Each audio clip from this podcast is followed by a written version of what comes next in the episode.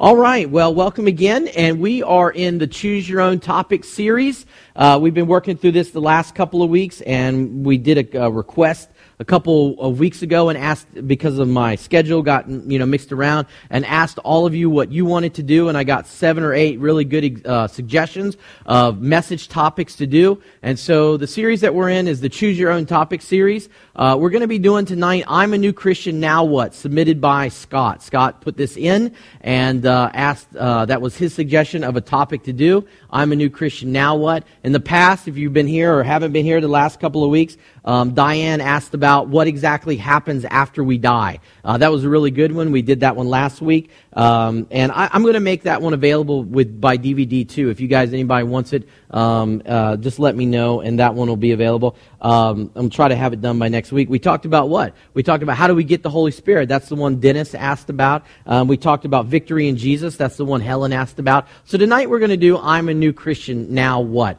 Uh, for many of us, uh, I know BVC, and I know a lot of people have. Uh, a, certain percentage, when I say a lot, of percentage of us have come to faith in BVC or certainly rededicated their life here at this church. And so um, a lot of people are asking, you know, what do I do with my life now? Now that I'm a Christian, now what do I do? And I hear that question a lot. And tonight we're going to talk about this issue. And I thought about as I was preparing for this. I know what the standard pastor approach to this question is. And so I wanted to do something a little different than sort of the standard approach because I feel like if I do the standard approach, that some of you have at least heard it before and it will seem kind of boring and blase and it also misses the bigger picture. So I wanted to really focus on this bigger picture of what it, what do we do, or really who do we become now that we are a Christian. Our eight week series then, choose your own topic. We've been working through this, and today we're going to look at what to do now that you're a Christian. I'm going to argue tonight that it's not so much what you do that matters, but who you become. Who you are in Christ is more important than what you do, although doing is an aspect of it. But, as we're going to talk about, it's easy to put the doing in front of the becoming. And what we want to do is put the becoming first and the doing second. Okay, so let's talk about this. We're going to see what the Bible says. We're going to look at three different passages um, here tonight, and uh, just uh, I developed three ideas just to make it even. Uh, three simple ideas about things that we want to do once we become a believer. I know that some of you have been a believer for a long time, and it's easy for you to think, well, this message won't apply to me. But I was also thinking about that as I was developing it as well. So I think that even if you've been a Christian for 20 or 30 years, I believe it will still be applicable to you in some areas. Um, and certainly it's applicable to you as you're trying to encourage people, invite them to church, tell them about who Jesus is, and encourage them towards their um, choosing to follow Christ. So we're going to see what the Bible says. Three ideas here, real quickly tonight. Uh, it's going to be easy message, so sit back, relax. It's not going to be, you know, terribly. It's not going to be like purgatory like last week, right? Uh, number one is this. Let's start. Let's get started. Number one is this: that if now that we are a believer, now that we are a follower of Christ, we should be excited about what God has done. That we should be excited about what God has done. Listen, when we come and we are faced with the choice of choosing God or rejecting Him, and our lives is not perfect, and we have struggles and we have issues, and we have the opportunity to accept God and to take the blessing that He has for us, to, to commit our lives to Jesus, that should be really exciting. I mean, there should be an element of excitement, there should be an element of us feeling good about that decision.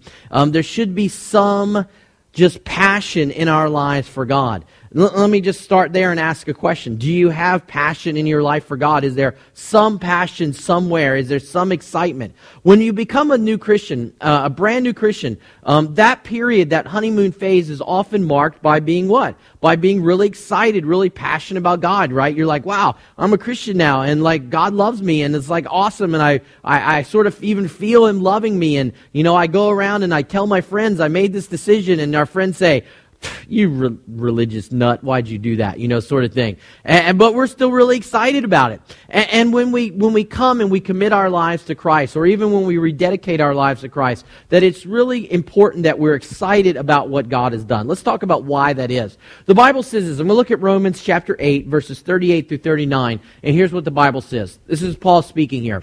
And i am convinced that nothing can ever separate us from god's love neither death nor life, neither angels nor demons, neither our fears for today nor our worries about tomorrow, not even the powers of hell can separate us from God's love.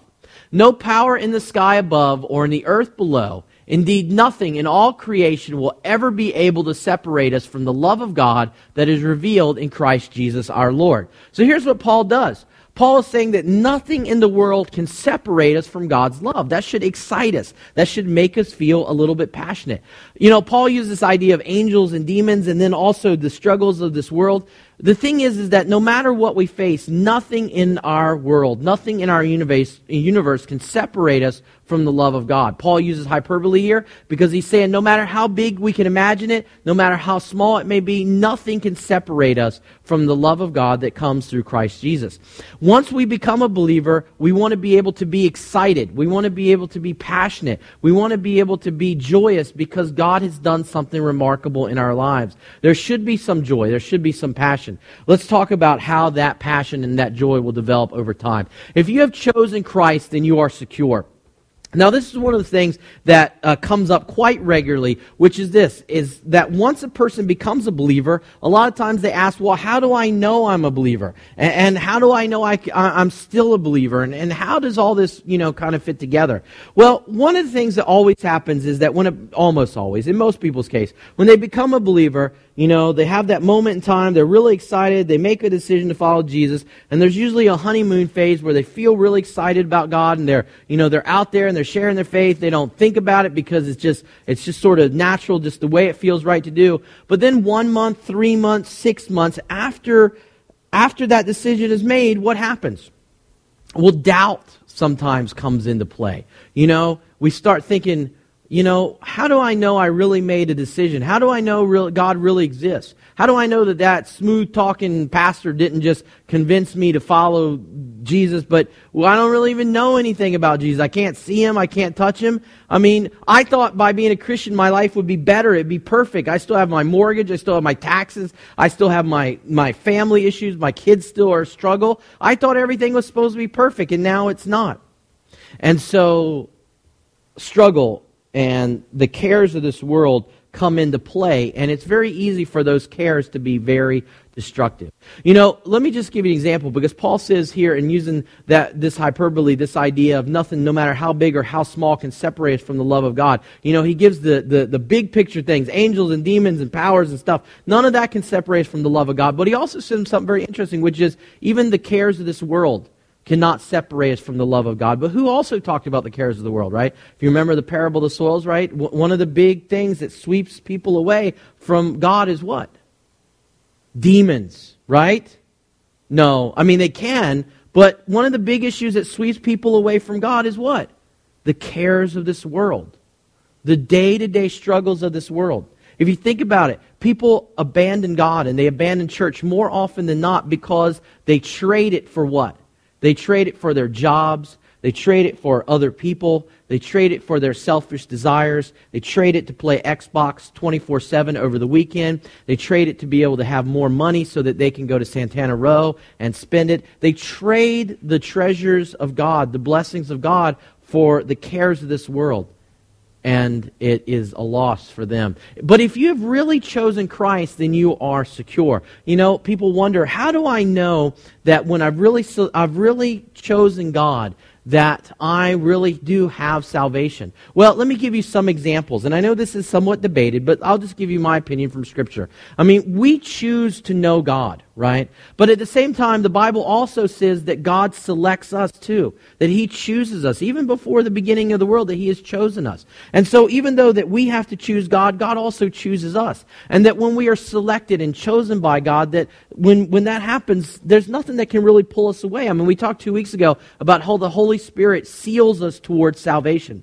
And so that when we commit our lives to Jesus, that the seal of God is stamped on our lives by the Holy Spirit. Nothing can rip that seal away once God has truly sealed us for salvation. If you have chosen Christ, then you are secure. You know, one of the big issues that Christians struggle with is doubt. How many of you struggle with doubt? Um, let me do this differently than first service. How many struggle with doubt? Okay, then I know that 98% of you are not being honest with me tonight. Because we all struggle with doubt. I struggle with doubt. Can I just be the first one to raise my hand? All of you struggle with doubt too. You know, here's the funny thing about doubt. I'm going to argue tonight that doubt actually is a positive thing for faith. You know why? A long time ago, there used to be an evangelist that used to go around the United States, and I'm not sure if he's dead yet. Uh, he was very old, and he had sort of a very broken idea about faith. And he would tell people that if you've ever doubted your salvation, it means you're not saved, you're not a Christian, and you need to come up and join his ministry. Make a decision tonight with his ministry. But that's not true. And, and I'll tell you why. Because the average non Christian doesn't sit at home when they get off from work and doubt about whether God loves them and doubt about how they can really live their lives for Jesus and doubt about whether Jesus can do all the things that he said in their lives. The average non Christian worries about stuff. But they don't doubt because they don't struggle with the same issues. When we're a believer in Jesus, we worry. We, we, we say, Oh God, do something in my life. God, I cry out to you. God, I, I'm not sure what you're going to do. I, I have struggles. I have doubts about how you can do something in my life, but I'm calling out to you. The fact that we doubt God and we call out to God is a sign that we are a believer, not a sign that we're not a believer. Non Christians don't do that. Non-Christians just worry about in the Jiminy Cricket sort of, you know, conscience way whether or not this or that is what they should do, and they go on about their lives. They don't anguish over knowing God. The only people who anguish over knowing God is the people who know God in some capacity. So if you become a believer in Christ and you have some doubts, welcome to the club because we all have doubts and you're going to have doubts. When you get older and you've been in the faith for longer uh, and you've been a more and more you know committed believer in christ your, your doubts will change but you will still have them. You will still struggle with them because we're wrestling with god to know him personally. We're going to develop this more in a second. If you've chosen christ then you are secure. Let me argue for something else too that may not always be popular but um, I know that a couple of people uh, that have started coming to BVC, they've asked me about this. They're worried that they're backsliding so far that they can lose their salvation. Personally, I don't believe that's possible. I don't think that you can backslide so far that you lose it. Maybe you were never a believer to begin with. But you know how I know that? Because if you take someone who said that they were a Christian. You know, they were up front in church or they were a deacon or they were elder and they were praise the Lord for a certain portion of their lives. And then they rebelled against it and they rejected it and they did something totally different. And 20 years from now, you find that person and you'll find out real quickly whether or not they were a believer or not. Because, first of all, by that point in time, if they really were a believer, they probably are back doing what God wants them to do. But even if not, you can you know how you want to tell whether a person is a believer? You cut open their heart. Not literally, figuratively. You cut open their heart and you find out whether they are worried about themselves or whether they're anguishing over doing what God wants them to do, even if they're failing. Even if they're failing to do what God wants them to do you find out where their anguish and their heart is, you will find out who they are a child of. You know, look at David. I mean, you know, King David was not a very good guy for a whole phase of his life, right? He was a king, he was abusing his power, he was, you know, adulterer, he was a murderer. I mean, did a whole bunch of nasty stuff. If you had just looked at that one little snippet, it would be easy to say, oh no, he's a backslider, he's totally out of it, he's not secure. But you know what? The problem is, even in David's worst, worst time, he anguished over knowing God. And he anguished over his sins. You know, I have to tell you, I know that, that non believers have a conscience. And I know that they feel bad when they do what's wrong. But when a believer does what's wrong, the Holy Spirit grieves inside of them and challenges them to live differently. And a Christian is always at war with himself to get rid of all the junk and all the stuff that he was bound to before he accepted Christ as Savior and able to move forward in some capacity in his life. So if you have chosen Christ, then you are secure. I mean, if God has truly selected you and you have truly chosen him, how are we saved, right? It's grace through faith. It's all grace. It's all an act of God. It's nothing that we do. But we take hold of God's grace by our faith. Yes, faith does lead to doubt. Faith leads to, you know, a, sort of the struggle of I can't see God, I can't touch God. But when we choose and truly choose to follow God and truly choose to have relationship with him through Jesus Christ, nothing in this world can separate us from God's love. Nothing. It doesn't matter what it is, how big, how small, nothing can separate us from God's love when we are sealed to salvation by him. Now, one of the things that we've talked about here in the past, one of the issues that comes up um, is this, which is the Bible, if you look at in the original language, a lot of times in us Protestant churches, we get used to the idea that salvation is a quick decision like this. It's automatic sort of thing. Once you jump on it, uh, you got it. And, and, there's an element of truth to that. I mean, the Bible says in Romans 10, 9 through 10 and onward, it says that if you confess with your mouth that Jesus is Lord and you believe in your heart that God raised him from the dead, then you will be saved. Then you will be rescued. Then you'll be set right with God. But at the same time, a lot of times the Bible does refer to salvation as a process. I know that seems weird to some of us who are raised in Protestant churches, but in the original language it's true. It really does say that it's a process. And so when we go through life, that we, we take hold of salvation, but we also are working out our salvation, as the Bible says, with fear and trembling, as we go through life, that we are completing it, we are, in, we are engaging in it if we are a believer in Christ.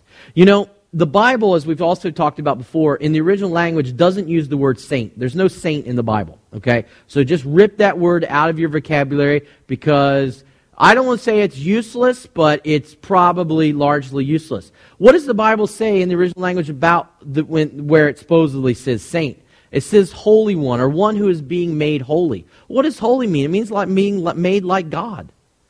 So when the Bible describes our lives as believers, it means that we are being made like God. We are being made in His image, in His perfectness, in His perfection. That we are being made like that. And that's what the Christian life is going to be like. I'm getting a little ahead of myself, but it's going to be difficult. It's not always going to be easy. You know, uh, as time goes on, you're going to have good days and bad days. Um, there's no guarantee in Scripture that just because you become a believer that you're going to have great days every day or that you're going to be wealthy.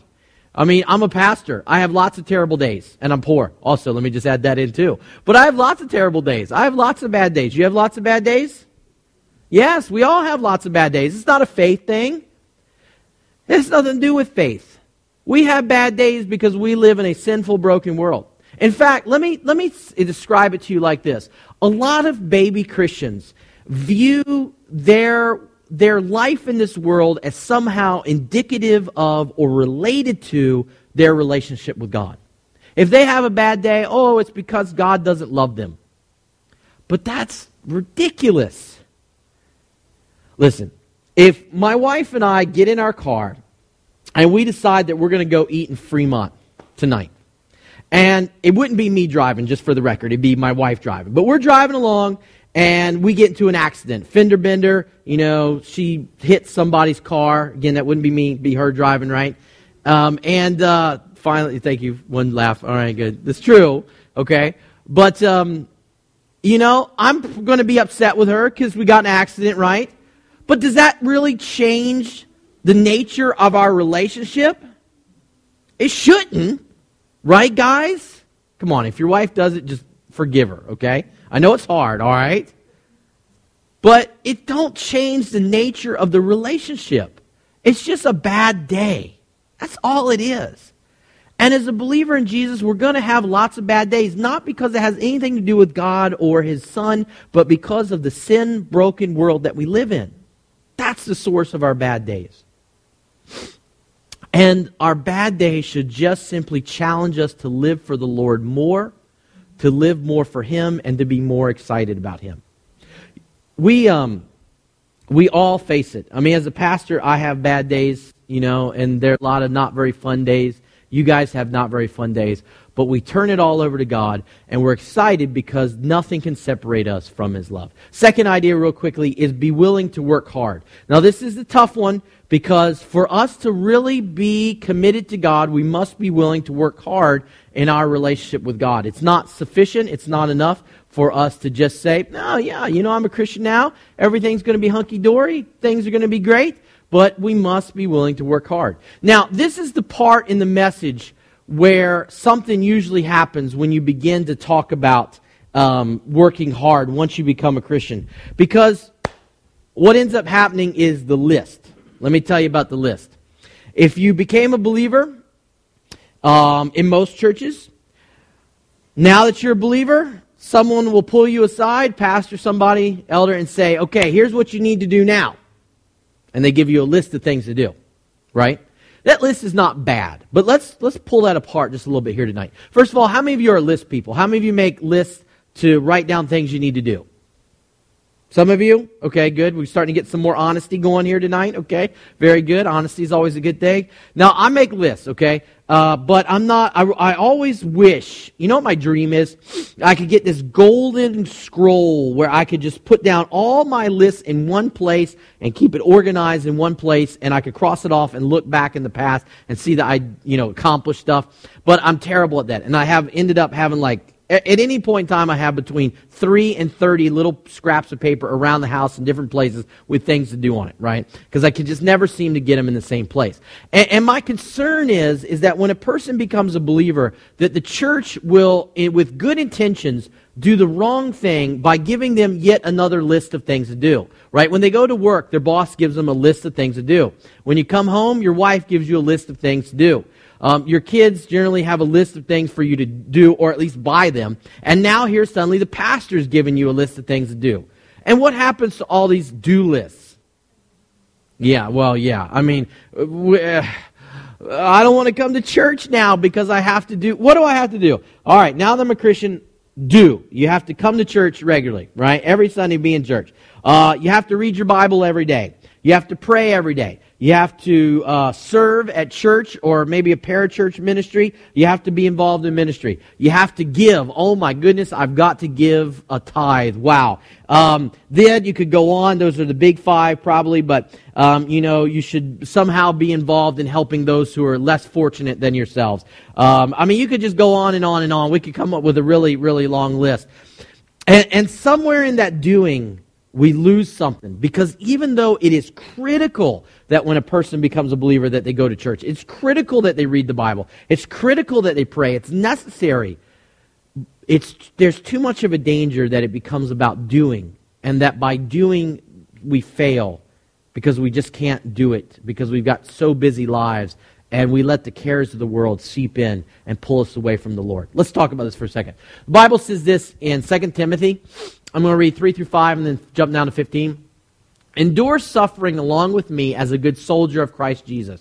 Soldiers don't get tied up in the affairs of civilian life, for then they cannot please the officer who enlisted them. And athletes cannot win the prize unless they follow the rules. And hardworking farmers should be the first to enjoy the fruit of their labor. So here, Paul gives an example from business, i.e., farm. Uh, he gives an example from sports, and he gives an example from military to give an example of our need to work hard. And then he says, work hard so that you can present yourself to God and receive his approval. Be a good worker, one who does not need to be ashamed and who correctly explains the word of truth. And, and so what happens is, is that when we, you know, when we work, when, when, we, when we become a Christian, something's got to change in our lives. But let's talk about how that's supposed to happen. Let me rewind for a second. Choosing to know God is only the beginning.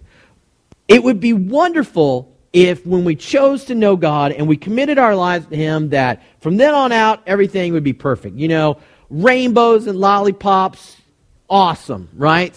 That would be cool. But it's not because it doesn't work that way because we live in a sinful, we live in a broken world. We live in a messed up world. Choosing to know God is only the beginning. You know, one of the metaphors that the Bible uses and the church has always used to describe what happens when we make a commitment and we go through the process of working out our salvation with fear and trembling is to be refined as gold in fire, right? You probably heard that before. Maybe you've sung the song in church and, and, stuff. But you know what? Here's the thing. Gold and other precious metals, they don't get dug out of the ground as gold, do they? They come out as ore ore is not very attractive, ore is very ugly. In fact, if I gave my wife a ring with a big piece of ore on it, she would slap me because it would be ugly. When we become a believer in Christ, you are not gold, you are ore. Some of you are more ugly ore than others, but that's another topic for another time. We're all ore we are all not very, very, very pure or very perfect. But God's desire is to turn us as ore into gold or silver, platinum, white gold, whatever you ladies like.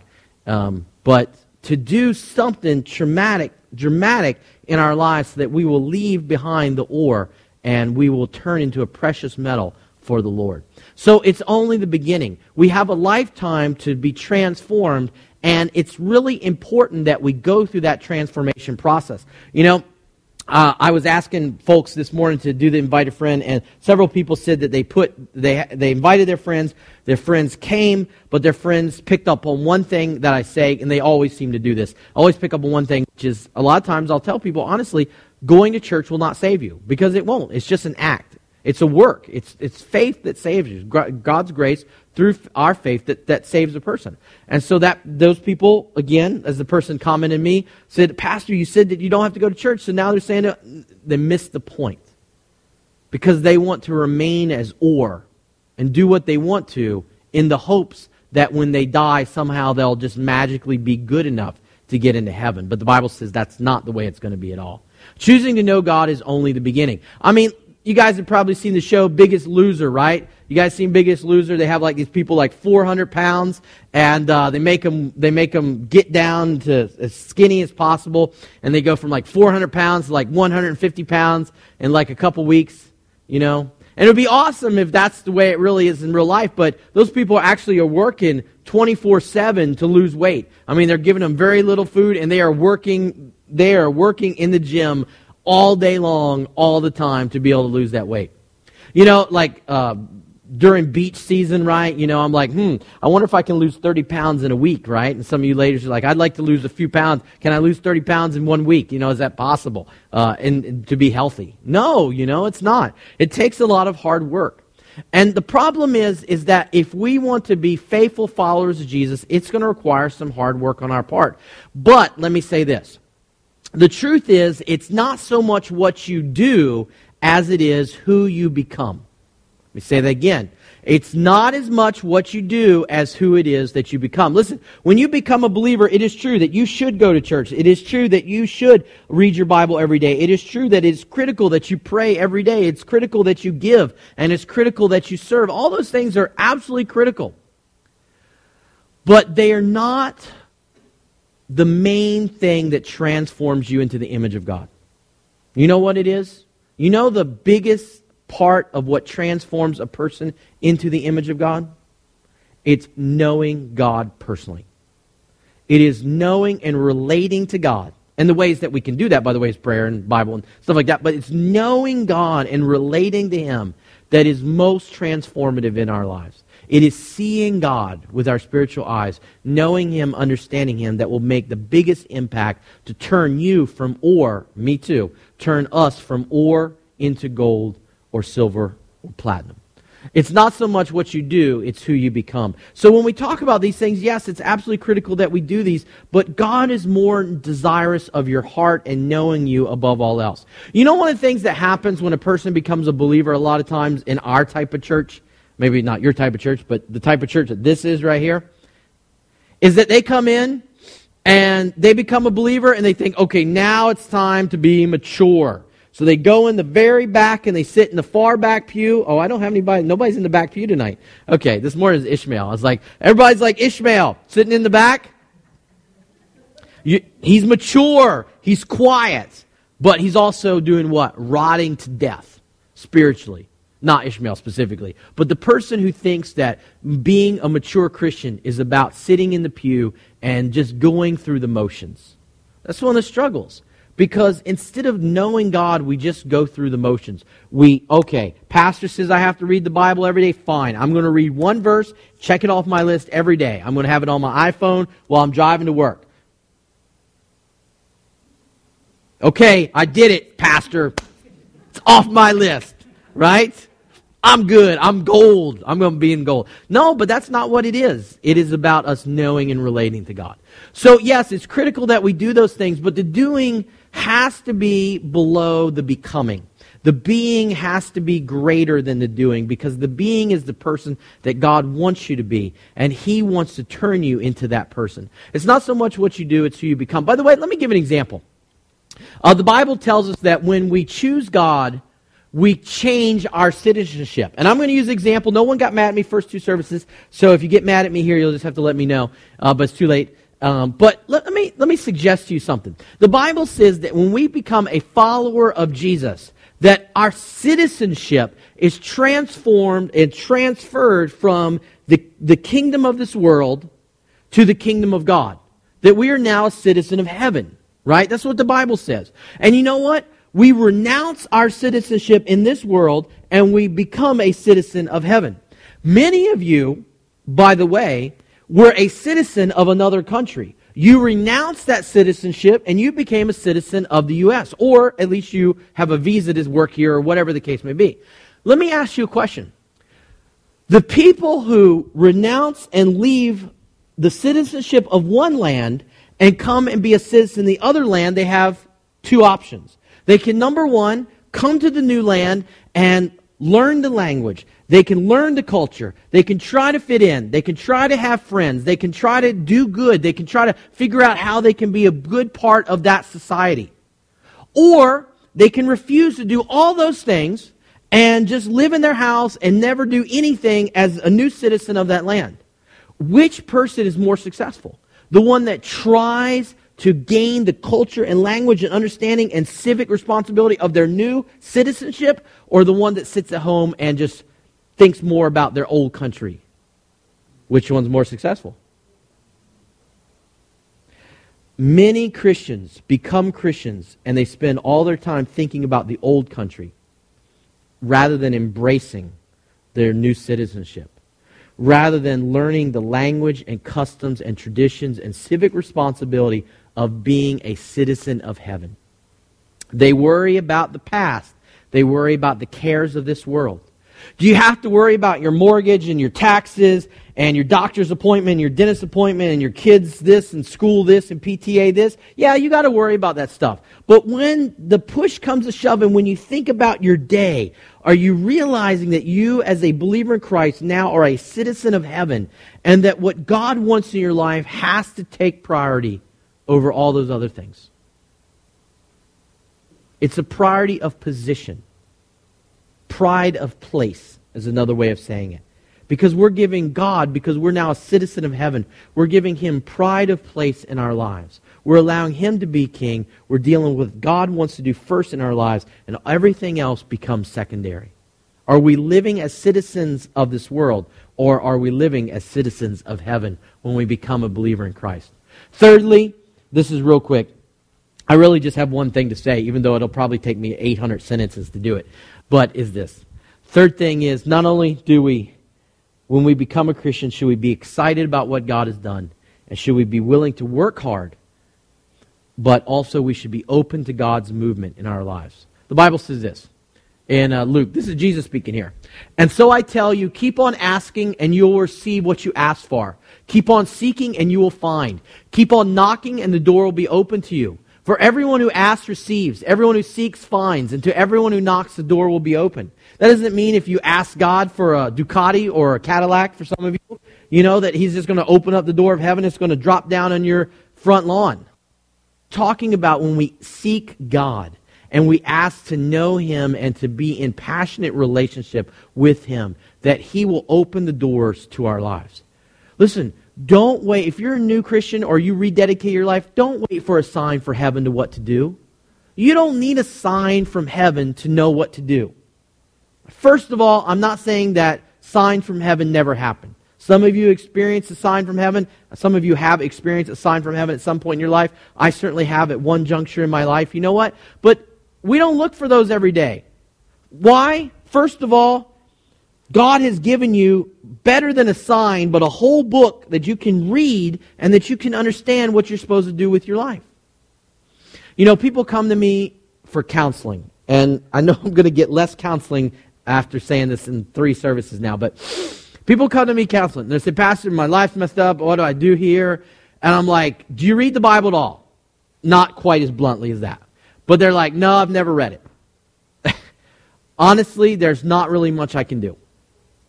All I can be is a band aid at that point. Because unless you're, I mean, if you're trying to live life without ever reading the rule book of life, I mean, it's like you saying you want to learn football, you've never seen it, never played it, and come to me and ask me how to play football. I don't know how to tell you what a fullback is, middle linebacker, uh, wildcat formation. I don't know how to tell you those things.